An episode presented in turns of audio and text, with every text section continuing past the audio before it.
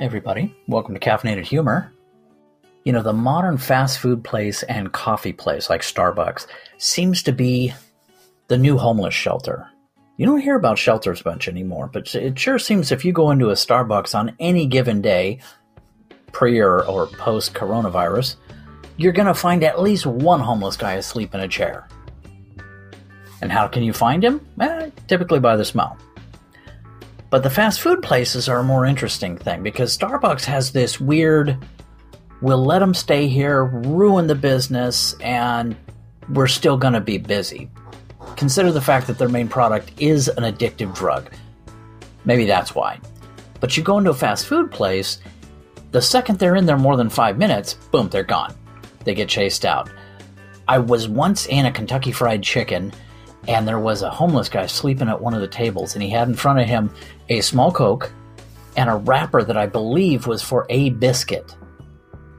And he'd been there for hours, and the manager was trying to get up his courage to go over and tell him to leave, and this was years ago. Well, nowadays, they don't even give him that much time. It's like you're there for long enough to eat your food, you're out that door. And if you can't get out that door fast enough, I'm sure either security if it's a mall or the police can help you. Which is kind of refreshing to see. Don't get me wrong, if somebody truly has a reason for being on the streets other than they're a drug addict and don't want to give up their drugs, I'm more than willing to help. But if you simply won't live by the rules of society and you've driven yourself crazy chemically, that's not my fault. I don't feel I should be held responsible for your choices in life. And a lot of people say, well, drug addiction's not a, it's a disease. It's not their fault. You know what? Talk to anybody dying of a real disease. They didn't choose that. It wasn't based on their decisions made in life.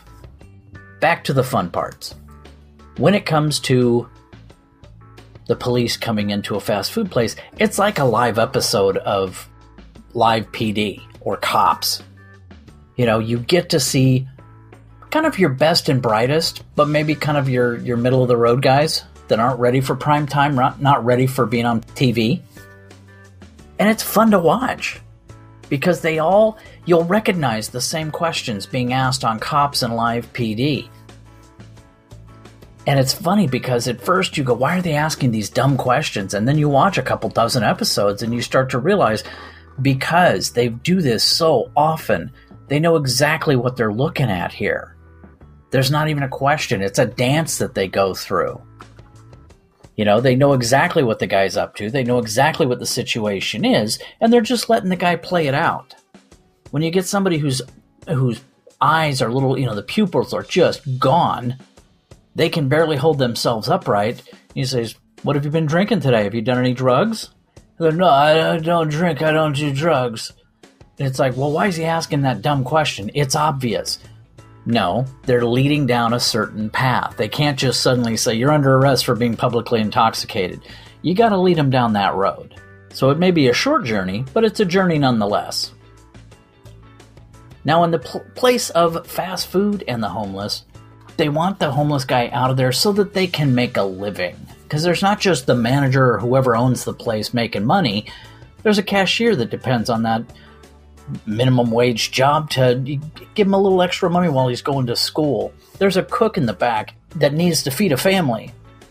You know, I've known many guys that have flipped burgers for a living, and very few of them have like, oh, this is just a bullshit job. They take it serious. It's rarely their only job. You know, these are guys that work their asses off, and the last thing they need is orders to begin slowing down or the owner having to worry about laying people off because they have a homeless issue. So, the perspective of the homeless guys are always kind of interesting. They're convinced that nobody will ever figure out what they're doing. They're convinced that whatever lie they throw out there should be immediately believed. It's kind of like the hashtag Me Too movement. All women should be believed. In the homeless mind, all homeless should be believed. It's like right up until everybody watching it, everyone involved, and including the police, look at it and go, you're full of shit. And that type of thinking with the fast food, with the homeless, with cops, love that show, Cops, love Live PD, but all of that put together is what led us to today's episode Let a Player Play. On today's Caffeinated Humor.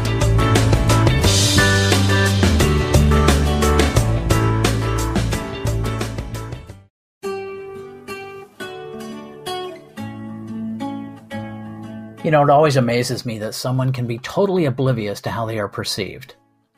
I am in a great mood. I was out running errands, decided I needed a cup of coffee, so sat, read my favorite Starbucks out by the airport, and then I look across the street and I decide I need a sloppy burger. There is an In N Out burger there. Now, for those that are not familiar, In N Out is a regional chain that makes a phenomenal sloppy burger. It's good. Now, the one by the LAX airport, that's LAX International, uh, is busy kind of 24 7, despite the fact that they close at 2 and then they open up again at 10, but they're busy every second that they're open. I mean, you can go there on midnight on a school night, and there are 50 customers inside and more than a dozen cars in line. So you'd think that 4:30 p.m. on a Saturday would be a bad idea. You would be right. So a half hour after waiting in line, ordered my food. Half hour later, my food is ready. But it was well worth the wait. The burger's hot, it's juicy, enough grease that your arteries actually cry out loud enough to be heard if you listen for it. And since it was too crowded inside, I sat outside. It's a nice day. And that was when I first met him. Well, saw him. The player. At the edge of the dining patio, laying asleep on the sidewalk just in front of the cars in line to order, was a sleeping homeless guy. Shaved head, shirtless, bright green board shorts, skin the color of leather that's been left out in the sun a little bit too much. Well, it, like a six pack or a 12 pack of empty beer cans just scattered around him. He wasn't wearing them, but the cans were piled in the planter next to him. At first, I tried to figure out if he was dead, but I could barely discern some chest movement, so I think he's alive. Now, a noisy old car backfired, scaring the shit out of everyone in the patio, and it woke up the player. He staggered to his feet and looked around in a stupor. I honestly have not seen someone this publicly drunk in years. It was like two inch steps, three forward, one back. And it might have been me when I saw somebody that shit faced before. Now, there are a hundred different ways for a startled, groggy homeless guy to go when he's in this state. It's kind of like an unpredictable, like somebody has, has enraged a bull. Now, he for the safety of all involved, he goes the predictable route. He starts making the rounds in the patio, alternating between asking for money, then a cigarette, then a light, then money, and then hitting on two teenage girls. And by the looks of them, they're about 12 to 14.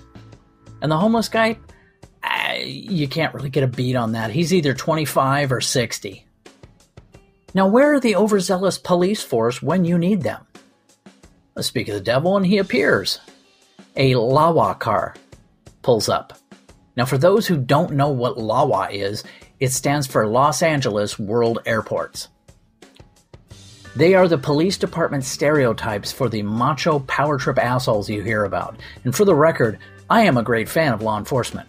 But these guys are real close to that mall security guard that failed the military and then he went for the police academy and he couldn't get through the entry tests and he's somehow convinced that harassing the kids in the mall that hang out in front of Cinnabon is the last line of defense against terrorism. Now, for a moment, I almost thought I was at the circus because six cops appear out of nowhere with just one car there. So for a second, I thought all of them arrived in the same car. It's like, where are they hiding them? In the trunk? And then I see there's two other cop cars out on the street. The parking lot's way too crowded with people trying to get food, and so they parked in the street. Doors open, lights flashing, car abandoned. Now, this guy must have been brandishing a firearm before I got there because these guys are postured for trouble.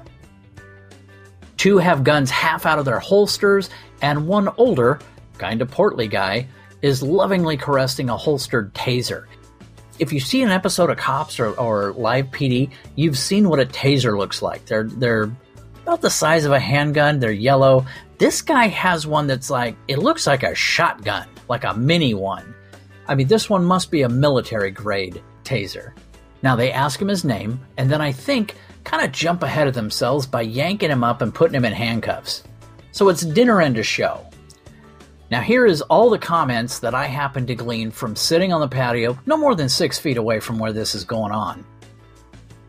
Now, according to the player, this is all a big misunderstanding. No, those beers are not his. No, I have not been drinking. I had two margaritas seven hours ago at about 4 p.m. It's only 4:30 p.m. I haven't been drinking at all. Yes, you can look in my backpack. No, the weed is not mine. It belongs to a friend with a Kush card. Side note, this is back before weed was legal in California. Yes, I smoked some weed earlier. It's for the stress. You know how it is. No, I don't have a Kush card and I have not been smoking weed. No, I never said that. Ow, you're hurting me. This was said with nobody touching him. Now, it's a seriously neat little exchange that's going on right next to my table. And at one point, I am shushed by one of the officers for laughing loudly. The player is just a mess. The cops obviously want this to be something more than just a drunken public caller.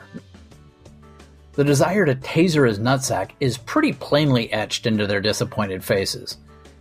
Now, the Asian students next to me are filming the entire thing on their phones, either to sell it to the news if shift goes down or for holiday souvenirs. I mean, you take your pick.